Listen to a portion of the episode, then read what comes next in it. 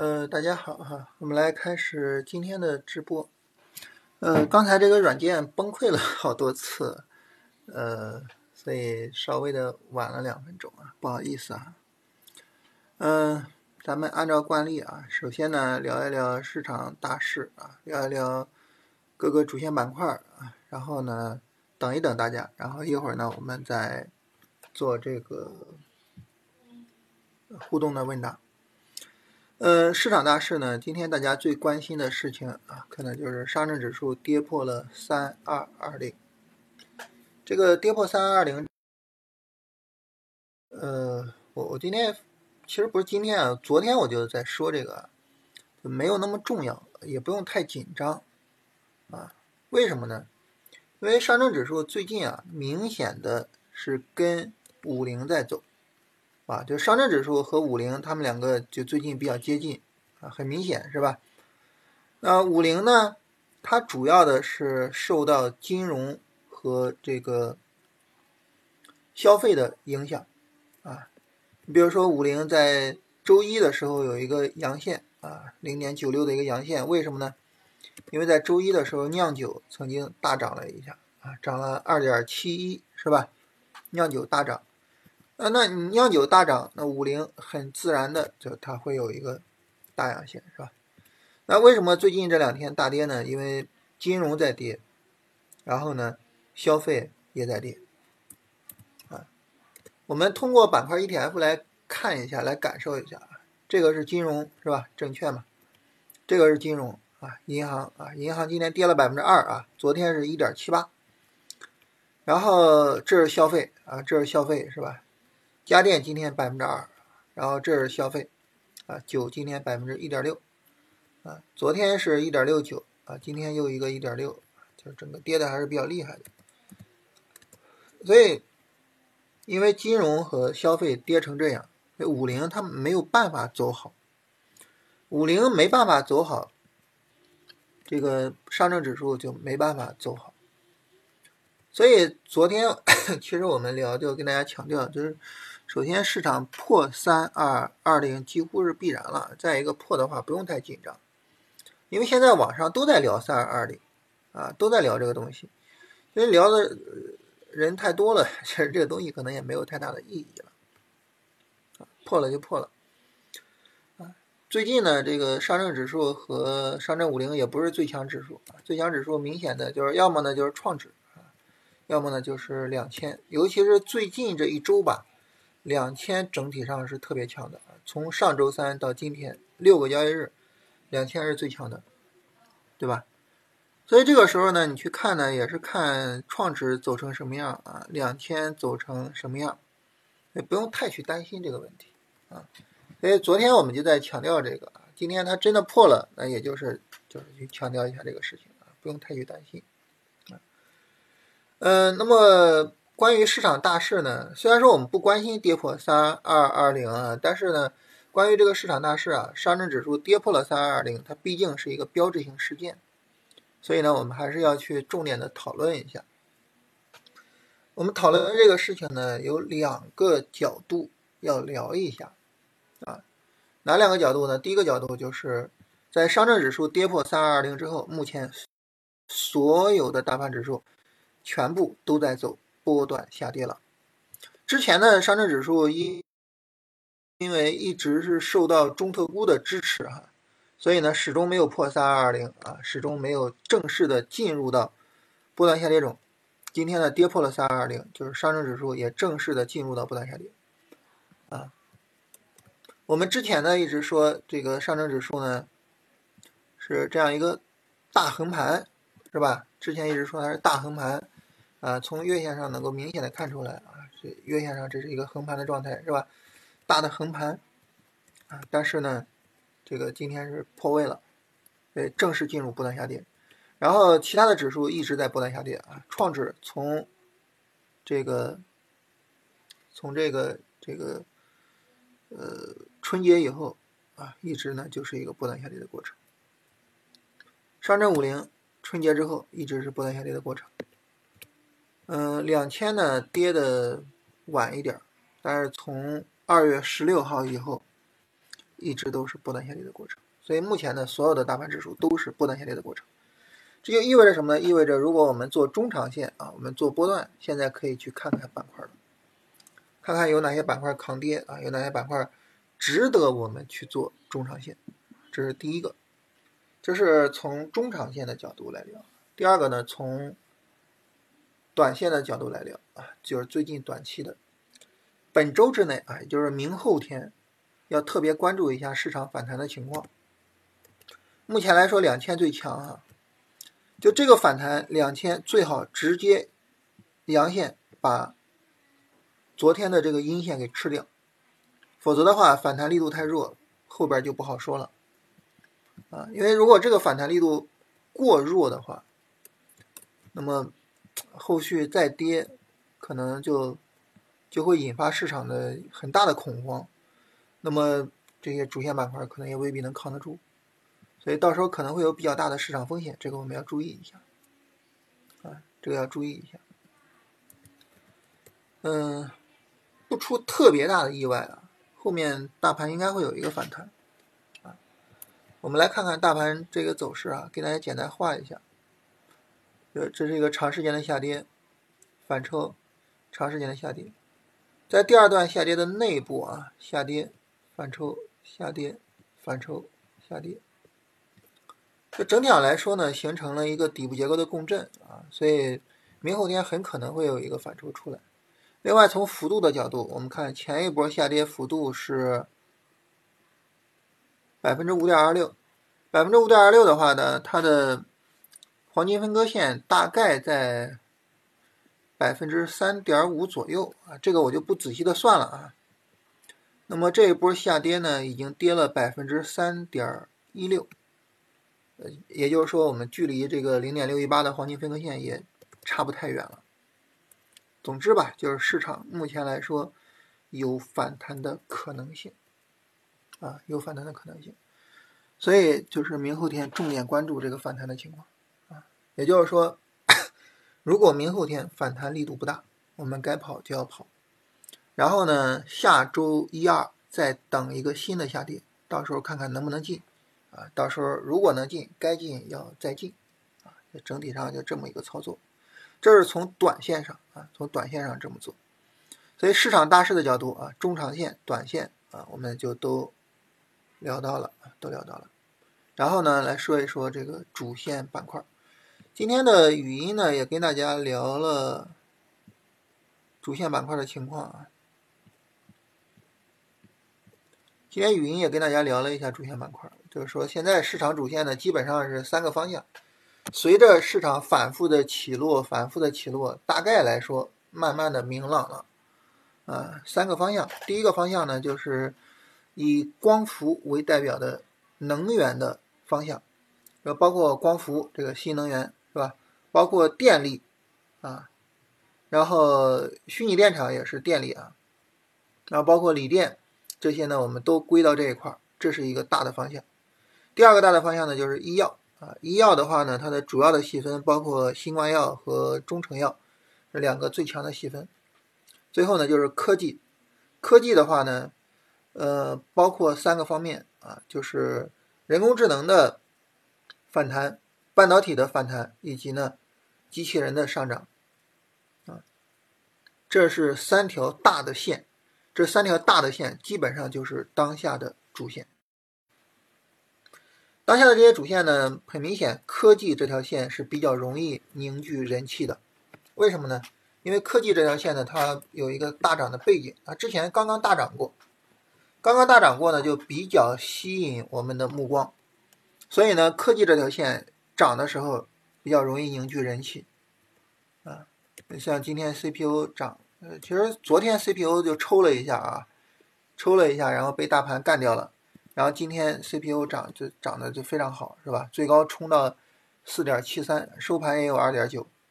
那相比之下呢，光伏就就弱一些，对吧？就弱一些。所以从市场凝聚力的角度来说，呃，科技类是凝聚力最强的啊，因为之前大涨过嘛，对吧？科技类凝凝聚力比较强，所以科技类呢是一个重点方向。在科技类里面呢，我觉得机器人是最重要的方向。为什么呢？因为之前没有太大的炒过有空间。但是机器人，哎呀，这两天涨得也比较厉害，所以也不是太好办了啊。然后这是这个方向。然后医药呢，医药大家说呢，医药今天深跌，你还把它作为一个方向吗？虽然今天深跌啊，但是最近这几天医药确实是走的最好的方向，对吧？所以它调整调整，它它扛过来了不就行了吗？啊，所以医药也是一个重要的方向。今天调的比较深啊，我们正常做要等下一次三十分钟下跌再说。说实话，说不好明天新冠药又大涨，说不好，为什么？因为现在确实这个新冠这个事情呢比较容易牵动人心，大家也比较关注这个事情，对吧？这种情况下，你说明天新冠涨，这不很正常吗？啊，所以很正常啊。然后就是新能源的方向啊，新能源这个方向呢，因为它底部它得熬，得慢慢的凝聚市场人气，所以这个呢，它所需要的这个时间啊，就可能比较漫长一点啊。关于这个新能源这个方向呢，就是光伏这两天好一点，然后锂电汽车不太好，为什么呢？我觉得一定程度上是因为高压快充把这个锂电跟汽车的资金都给吸走了，就充电桩嘛，充电桩把这个锂电和汽车的这个资金吸走了，所以就导致锂电和汽车的表现相对一般啊，然后没有光伏走得好。然后电的话呢，也调的有点大，但是呢，不是不能接受啊。我觉得就是说，作为一个强板块啊，之前毕竟走的这么强，然后中间有这么多的资金进来，是吧？就可能后续还有，可能还有啊。这是整体上关于这个方面，关于这个方面，也就是整体来说呢，从市场人气的角度，科技类是最好的一个。然后另外两个呢都是相对弱一点，但是可以持续跟，整体上就是三条主线慢慢慢慢的明朗了啊，就是因为在市场下跌的过程中啊，确实这个主线很不明朗啊，也很难明朗，就只能慢慢的去跟啊，在慢慢跟的过程中去形成这个主线。其他的有可能成为主线的方向也不是很多，消费刚被干死，是吧？如果说消费走行情的话，那么供销社很明显是要关注的啊，因为这个板块是一个很炒作氛氛围比较浓厚的板块，对吧？比较容易炒起来行情啊。其他的中特估肯定是没指望了，然后军工也调的大了，军工就在两天前，军工还是特别好的一个板块，这两天真的就。所以主要就是这三条线吧，这三条线跟踪一下。在这儿呢，我觉得重点还是后续的反抽力度，反抽力度能起来的话，这三条线有可能会有好的表现。如果反抽力度起不来，说白了，你现在表现的越好，到时候所面临的抛售压力可能就会越大，到时候可能会有一定的压力，所以这个反抽得起来才行啊。就现在整体上来说压力比较大，就是必须反抽得起来。目前来说也有反反抽的可能性啊，也有反抽的动能啊，上证指数的这个底部结构级别也比较高，所以我们拭目以待啊，我们等等看看这个市场反抽最终走成什么样啊。好吧，这是跟大家聊一下这个行情啊。然后关于大盘和主线，咱们就聊这些啊。大家有什么问题，我们来沟通一下啊。其实，呃，聊这个聊这个这个直播啊，主要是跟大家就是互动讨论这个问题啊。个股咱们不讨论啊，就是不以任何形式聊个股啊，然后。无论是举例子也好，还是怎么样也好啊，咱们不以任何形式去聊个股。嗯，妖股也和大盘有关系吗？这个妖股的话呢，它和大盘没有什么太大的关系，但是呢，妖股它也是受到市场情绪影响的啊。所以如果说市场情绪崩了，这个腰股呢可能也就不行了，是吧？可以按照短线进场，按照波段持有吗？可以啊。我我说个极端的啊，就是你超短进场，按照板块持有，我觉得也可以啊，超短进场也可以，是吧？其实说白了就是说你对这个板块整体的中长线的方向怎么看，这个决定了你能不能按照波段持有，跟你的进场条件没有关系啊，跟进场条件没关系。说一说怎么止损啊，这个止损呢，我们一般啊使用这这个跟大盘没关系啊，就比如说我们进场，嗯，我们随便说一个进场啊，比如说高压快充这儿有一个超短的调整，假如说我针对这个超短调整去做高压快充的进场，假设啊，那这个时候呢，我的止损就在这个低点下方啊，进场之后止损就在这个低点下方。一般往下放 百分之一 啊，避免一些误操损。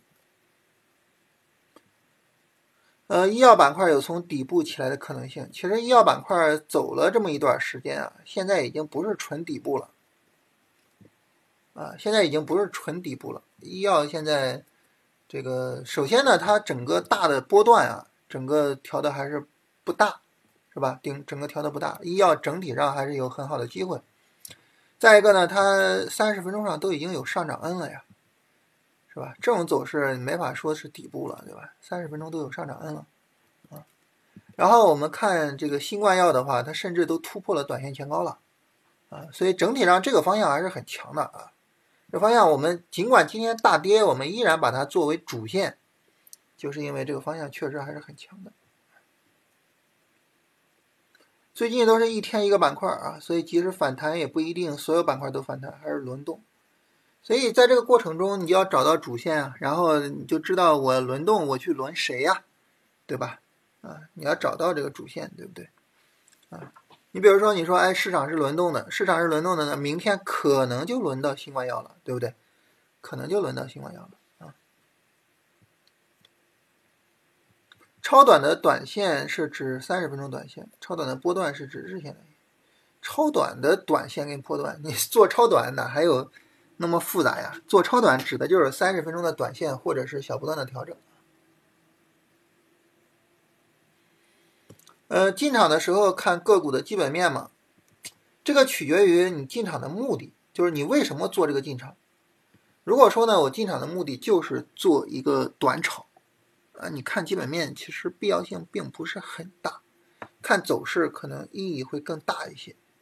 但是反过来呢，如果说你说我做这个股票，我是为了超短进场也好，短线进场也好，我是为了拿一个波段，那你就必须得看这个股票的基本面，因为没有基本面的支持，你这个波段怎么拿呢？没法拿，对吧？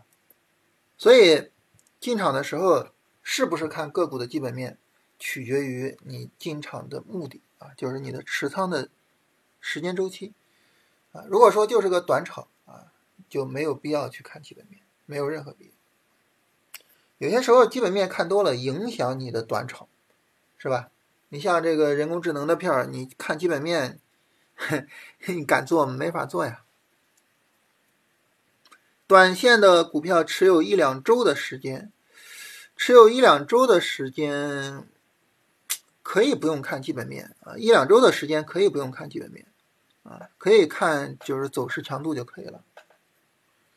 调整力度一般怎么判断？一般就根据倾斜角来判断啊。我们举个典型的例子吧，这个保险这个例子啊，保险这个例子，我们来看它的每一次的调整啊。我们来感受一下啊，我们来看，这是一个倾斜角，这是一个倾斜角，这是一个倾斜角，有没有感受到它这三次下跌，每一次下跌的力度是越来越大的，对吧？感受到没有？它的力度越来越大，所以调整力度怎么判断呢？调整力度就是根据这个力度大小来判断，这个力度越来越大，就调整力度变大了。但这个时候也需要和大盘对比啊，比如说我们把这个保险和上证叠加一下，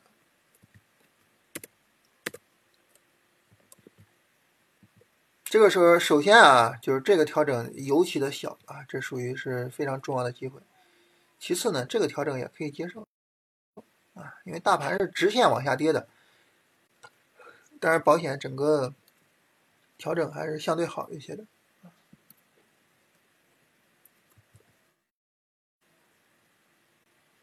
考虑，但是现在没有时间写啊，但是慢慢的把这个逻辑理得越来越清楚了啊，把逻辑理得越来越清楚了。然后，如果这样写的话，怎么写现在也比较清楚了。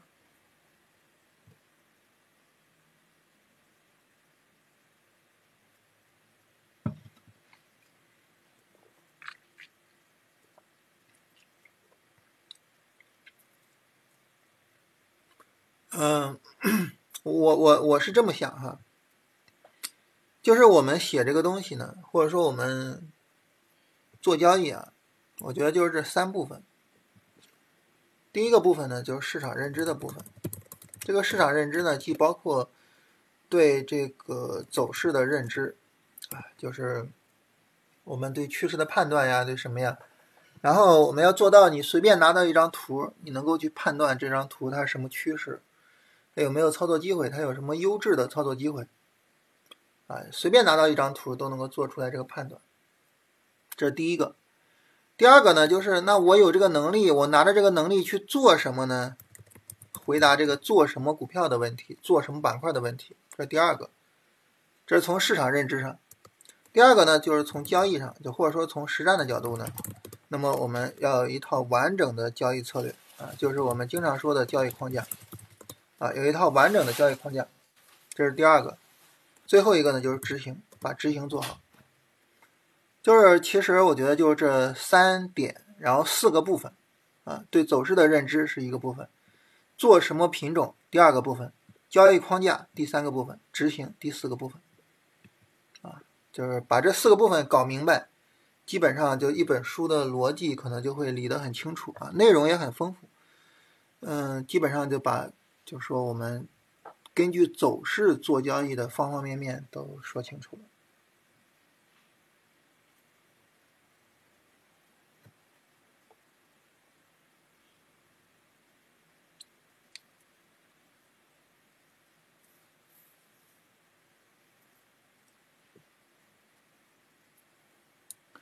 呃，大家看看有没有什么别的问题啊？咱们这个讨论呢，主要就是回答大家问题啊。大家有问题我们就多聊聊，没有问题呢我们就少聊聊啊。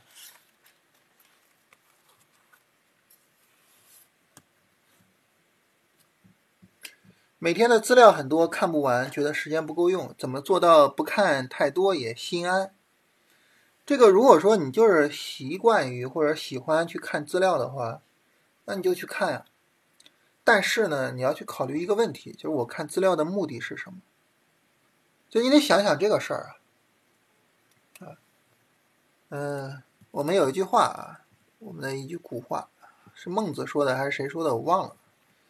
啊、万物皆备于我，啊，就是世间万物，它是来辅助我去做我想做的事情的。啊、万物皆备于我。那这里边呢，主语是谁？起到主体作用的是谁？是我，对不对？是我，啊，是我要引领着万物去做这些东西，对吧？所以对于你来说，重要的是资料吗？不是，重要的是你自己，啊，重要的是你，而不是资料。也就是说，我对这个板块的认知，对这个股票的认知，现在是什么程度？我觉得够不够？不够我就接着看，够了我就可以做啊。当然可以做也不是说不看了，我也可以接着看。就重点的是你自己，重点的不是资料，不是说我要把这个资料全看完，不是啊。资料没有看完的时候，对不对？每天都新出很多资料，资料没有看完的时候。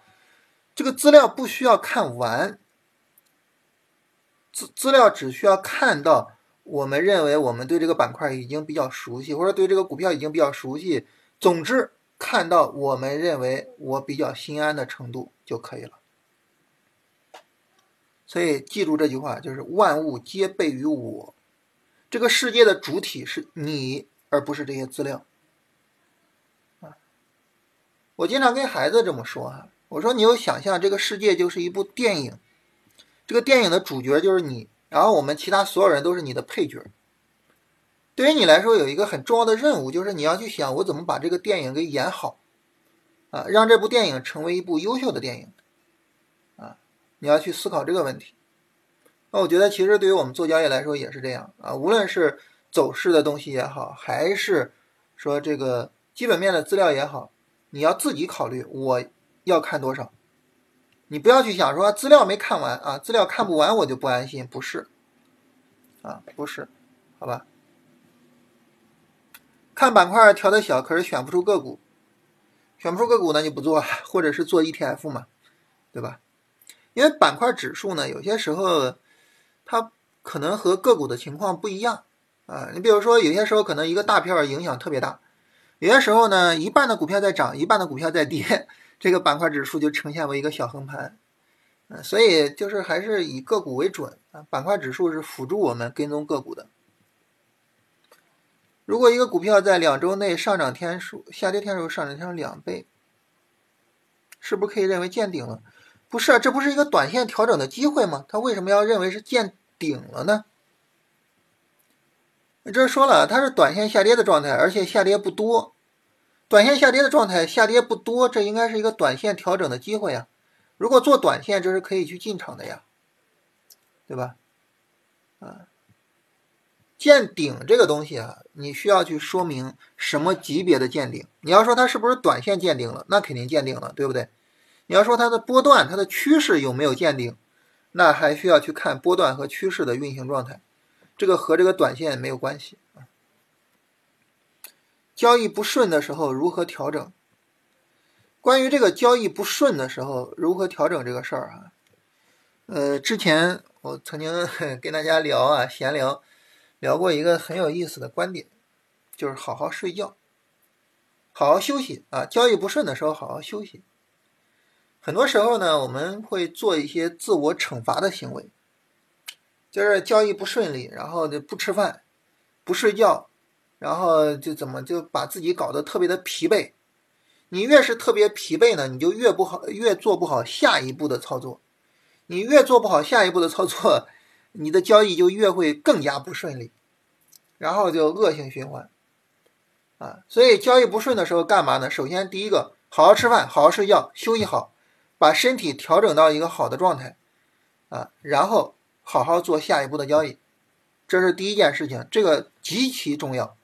当你的身体状态不理想的时候，心理状态不可能理想，心理状态不理想，做交易必然会是情绪化的操作，必然会出问题。交易出问题又会去引发我们的身体状态不理想啊，然后又会恶性循环了，就很麻烦。所以首先第一个，好好吃饭，好好睡觉，好好休息啊。第二个，反复的去琢磨自己的交易框架，就去看交易框架有没有问题啊。这个我我自己交易不顺利的时候，我出去散步，说实话，我出去散步的时候，我嘴里都在念叨着这个交易框架，嘴里都在念叨着啊，我短线我是怎么做的，我是怎么发现主线板块的，我是怎么选股票的，怎么进场的，这样做行不行，对不对，哪儿有没有问题。如果说让我增加条件，我会增加什么？如果让我减条件，我会减什么？嘴里边就会念叨这些东西。你反复的琢磨，反复的琢磨。如果你就是确认我的框架就是没有问题。第三个呢，就琢磨琢磨自己在执行上有没有哪些问题。如果说也没问题，什么都没问题，这个时候就是这个不顺利只是一时的不顺利，咬着牙撑过去就行了啊。所以就是去琢磨有没有这些问题。有问题该调整调整，没有问题不要想太多，过去了就行了。这行行情问题嘛，行情问题我们控制不了啊，接受过去就完事儿了。我经常跟大家说一个理念，就不要对自己要求太高。你对自己要求太高的时候，很多时候就做不好。做超短要怎么根据大盘定仓位？做超短的话，如果大盘在波段上涨短线上涨过程中，就是你就可以仓位特别大一些，反过来仓位就小一些。当然我觉得做超短的话，仓位跟谁的关系更大呢？跟板块的关系更大。如果市场没有明确的主线，严格的控制仓位；如果市场有很明确的主线，大胆做啊！所以做超短我觉得比较重要的是板块情况。龙回头操作的最高的境界是什么？最高的境界就是你随时随地的都很清楚现在市场的主线是什么，这个主线板块我准备怎么做它，做短线还是做超短，然后呢我的账户里面现在有没有这个主线板块，没有的话为什么没有，如果我要进的话怎么进，有的话那我我准备怎么样去持仓，怎么出场，出场之后怎么再去做接回，心里很清楚。因为这个龙回头的龙字本质上是主线板块的意思，所以把龙回头做好啊，最重要的就是把这个主线板块跟踪好，理解好。所以龙回头操作的最高境界就是你对主线了如指掌，你对主线的当下的操作情况和后续的操作情况非常的清晰，我觉得这就是最高境界。平时看财经节目和财经消息吗？呃，会看，会看啊，会看。这个看的话呢，我觉得很重要的一点就是你要知道这些概念是干嘛的，对吧？你如果一点都不看，你比如说高压快充，它是干嘛的呢？它有什么用呢？它未来的需求量大不大呀？这个虚拟电厂，什么叫虚拟电厂呀？虚拟电厂跟真实的电厂它们有什么关系呀？对吧？就把这些东西搞清楚啊，要把这些东西搞清楚。搞清楚之后，后边才好做啊！搞不清楚，这个你你都不知道怎么选股，对吧？啊，所以基本的信息还是要有的。但是呢，你比如说这个要不要太焦虑啊？这是什么？我觉得也没必要太焦虑。可不可以五分钟小波段或短线要注意什么？这个就注意的就是就是五分钟短线或者小波段可能就是做 T 了，对吧？可能就是做 T 了，因为你日内有可能出不去啊，啊。所以这个就是做 T 了嘛，啊，就是注意日内可能出不去。然后有一个很实在的问题啊，五分钟呃五月份有没有回撤？呃五月份有回撤啊，五月份有有百分之二的回撤吧，啊，这个百分之二的回撤呢是之前大盘见顶的时候带来的啊，就这一波见顶的时候带来了百分之二的回撤，然后最近这几天还可以。呃，所以一开始被沪深三百给甩在身后啊，现在呢被沪深三百给追上来了，就是沪深三百现在四，哎，这个月已经 四点二二 了啊，沪深三百今天跌的也挺厉害的啊，那那就那就没有沪深三百跌的多了，呵呵啊，这个这个咱们咱们、嗯、这个你不好跟我对比啊，因为我就是铺开来做很多的板块，然后单笔的仓位很小，所以这个就是它的波动不会太大啊。这这个咱们不一样啊，不一样，就是你说啊你怎么就回撤少，就不一样啊，不是一个概念的。三十分钟背离，五分钟不创新高，怎么卖出？哎呀，这个时候呢，就是五分钟破位卖出，是吧？五分钟破位卖出，然后呢，因为都三十分钟背离了嘛，它破位就卖掉就可以了。牛市或者行情比较好的时候做超短会有很多，然后选哪个来做？如果是牛市或者行情比较好的时候啊。首先做超短这个有有点浪费行情，有点浪费行情。再一个呢，就是如果有很多的板块跟个股满足龙回头的话，那就做最强的呀，对吧？我们做龙回头那就永远是做最强的嘛，对吧？另外就是关于业绩这个事情啊，就是看长期吧，就长期坚持下来做做几年，然后看看能做成什么业绩，短期没有意义。五月份做得好的，说白了五月份做出来一个很高的成绩也是有可能的啊，就呃五月份有有中特估的尾巴，对吧？中特估的尾巴。然后呢，呃，我们最近呢就有虚拟电厂的行情、高压快充的行情、机器人的行情，然后新冠药的行情，这四个行情都是能带来二十厘米的，是吧？这四个板块都是能带来二十厘米的。所以五月份如果做得好一些的话，可能会有很好的业绩。我是做的不理想，我我刚才说的这些行情我把握住的没几个，所以做的不理想。呃，只能说慢慢做啊，慢慢做，然后呢，这个把各个方面都做好。还是那句话，就是做的不理想的时候多念叨念叨，策略有没有问题，策略的执行有没有问题，然后各个方面嘛，就多想想，多琢磨琢磨，然后不断的精进。就是一方面呢，一方面呢就是。不要对自己要求太高，不要想着说啊，我马上就能怎么怎么样。另外一方面呢，就是不断进步啊。所以总结起来呢，就是放平心态，不断进步，慢慢做好啊。总结起来就是这样啊。所以我觉得前提还是心态放平。谈谈对房价的看法，这个东西我是真不懂啊，所以我就不谈了啊。这真的是完全不懂啊，完全没有接触过。呃，什么是虚拟电厂？虚拟电厂这个东西，你让我三言两语的解释清楚，我也解释不太清楚啊。呃，其实说白了，就是一个对现有的电力资源的一个智能化的分配，啊，就可以这么去理解。所以我们现在为什么虚拟电厂涨呢？是因为我们在对这个整个用电这个事情啊，在做一个需求侧改革。啊，就是希望在用电这个方面呢，会更加的智能化一些，所以呢，虚拟电厂就走的就特别好。呃，现在不做期货了，对，现在我我我这两年就没有在看期货了，主要是没有时间啊，就是你不可能说你有足够的时间精力把所有的事情都做好，是吧？肯定要有所取舍，呃，有所取舍，怎么取舍呢？就就暂时的。把期货、期权就先放一放啊，把这一块先放一放。说白了，这些交易呢，任何一个交易，你想做好它都不容易，都需要花精力啊，都需要好好的去分析。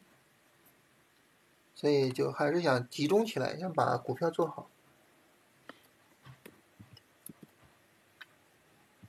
很长时间没有看过啊，很长时间没有看过，就是这个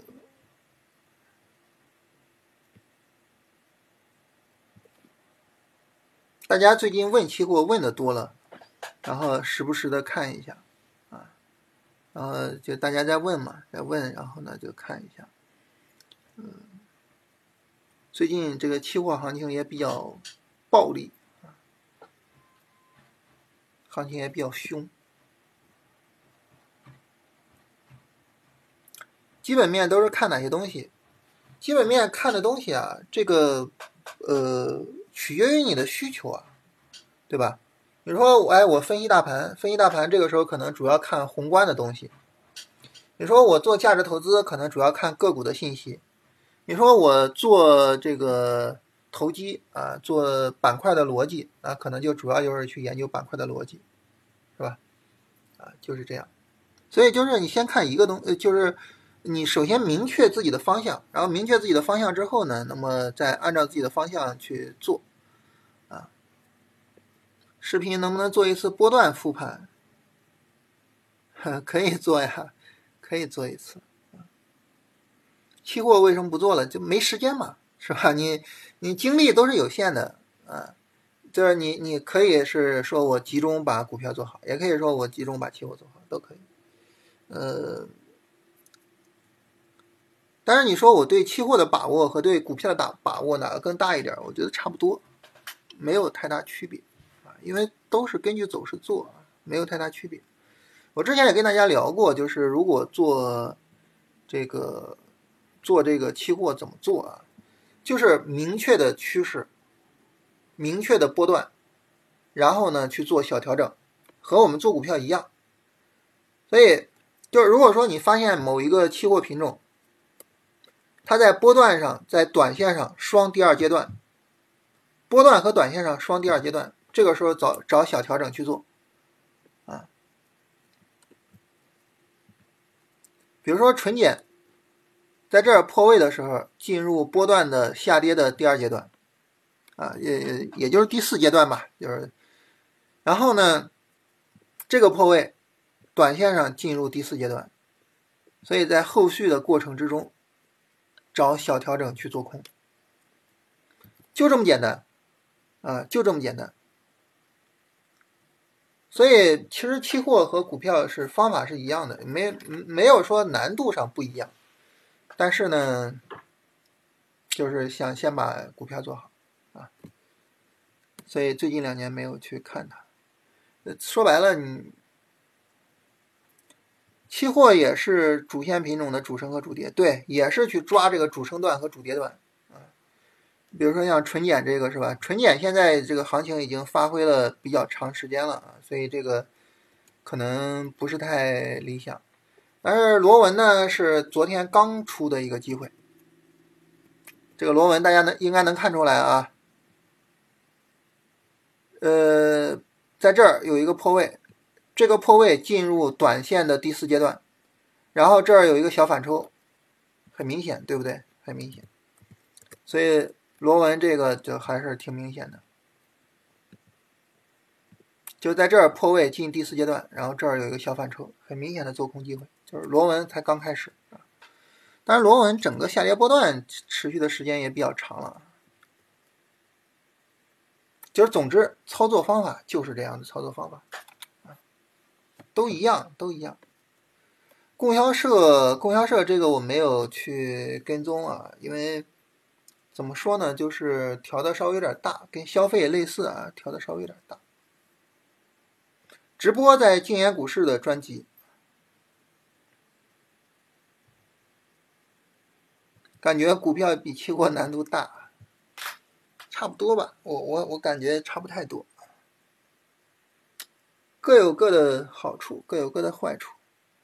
做期货的话，养成一个习惯啊，养成一个习惯，就是只做成交金额排名前列的啊，成交金额排的比较靠后的没必要做。第三阶段和第一阶段不好区分，第一阶段是在底部啊，筑底的过程啊，第三阶段是在高位筑顶的过程啊，它俩是截然相反的，对吧？这个底部筑底，这是第一阶段，啊，拉升突破，进入第二阶段。然后呢，高位筑顶，这是第三阶段，向下跌破进第四阶段，是吧？然后呢，又在底部横盘进第一阶段，就是第三阶段和第一阶段应该说还是比较明确的啊，一个在低位，一个在高位啊。第一阶段在低位，第三阶段在高位。对于期货来说，做多就是做双第一阶段的呃这个品种，做空就是做双第四阶段的品种，第一阶段和第三阶段不管它。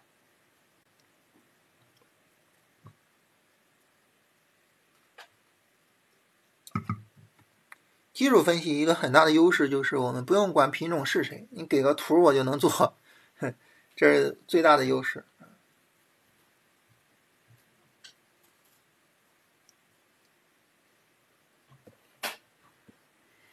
嗯嗯嗯嗯嗯，大家看看还有没有别的问题？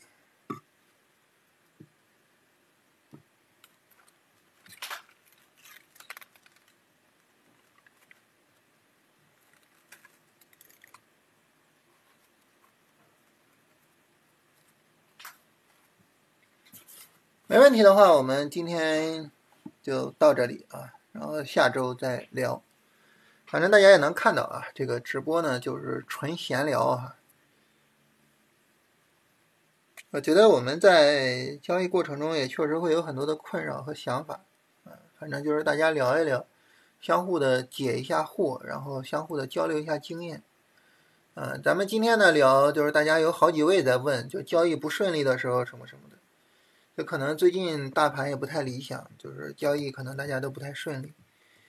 交易不顺利的时候呢，很重要的一点就是不要让交易影响生活啊，不要让它影响生活。呃，首先是我们刚才说的吃好睡好啊，这个保障一个身体状态。再一个呢，跟身边的人呢不要不要有情绪，是吧？不要把交易上不顺利的情绪发泄到身边的人身上，是吧？不要影响生活。然后呢，就是多琢磨琢磨，多念叨念叨，多想一想啊，这个呃策略有没有问题，然后什么什么的，多想一想，多琢磨琢磨，是吧？波段仓为主还是短线仓为主，这个看个人啊。你看这位朋友说啊，这个按照周线背景做日线波段轻松又愉快啊，那就以波段仓为主啊。但是你说哇，我就喜欢做短线，好刺激，那就以短线仓为主。看个人啊，这个没有定论啊。一二三四机会，一二三四机会，我们经常说的机会一啊，就是三十分钟的小波段；机会二呢，就是呃，我想想啊，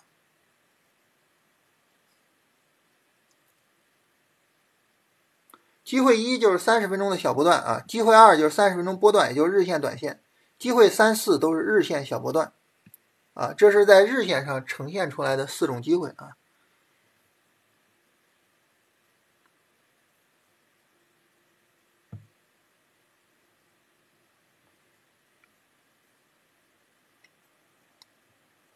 好，那咱们就聊这些吧啊，就是还是那句话，别管交易做的怎么样，不要影响生活，不要影响工作。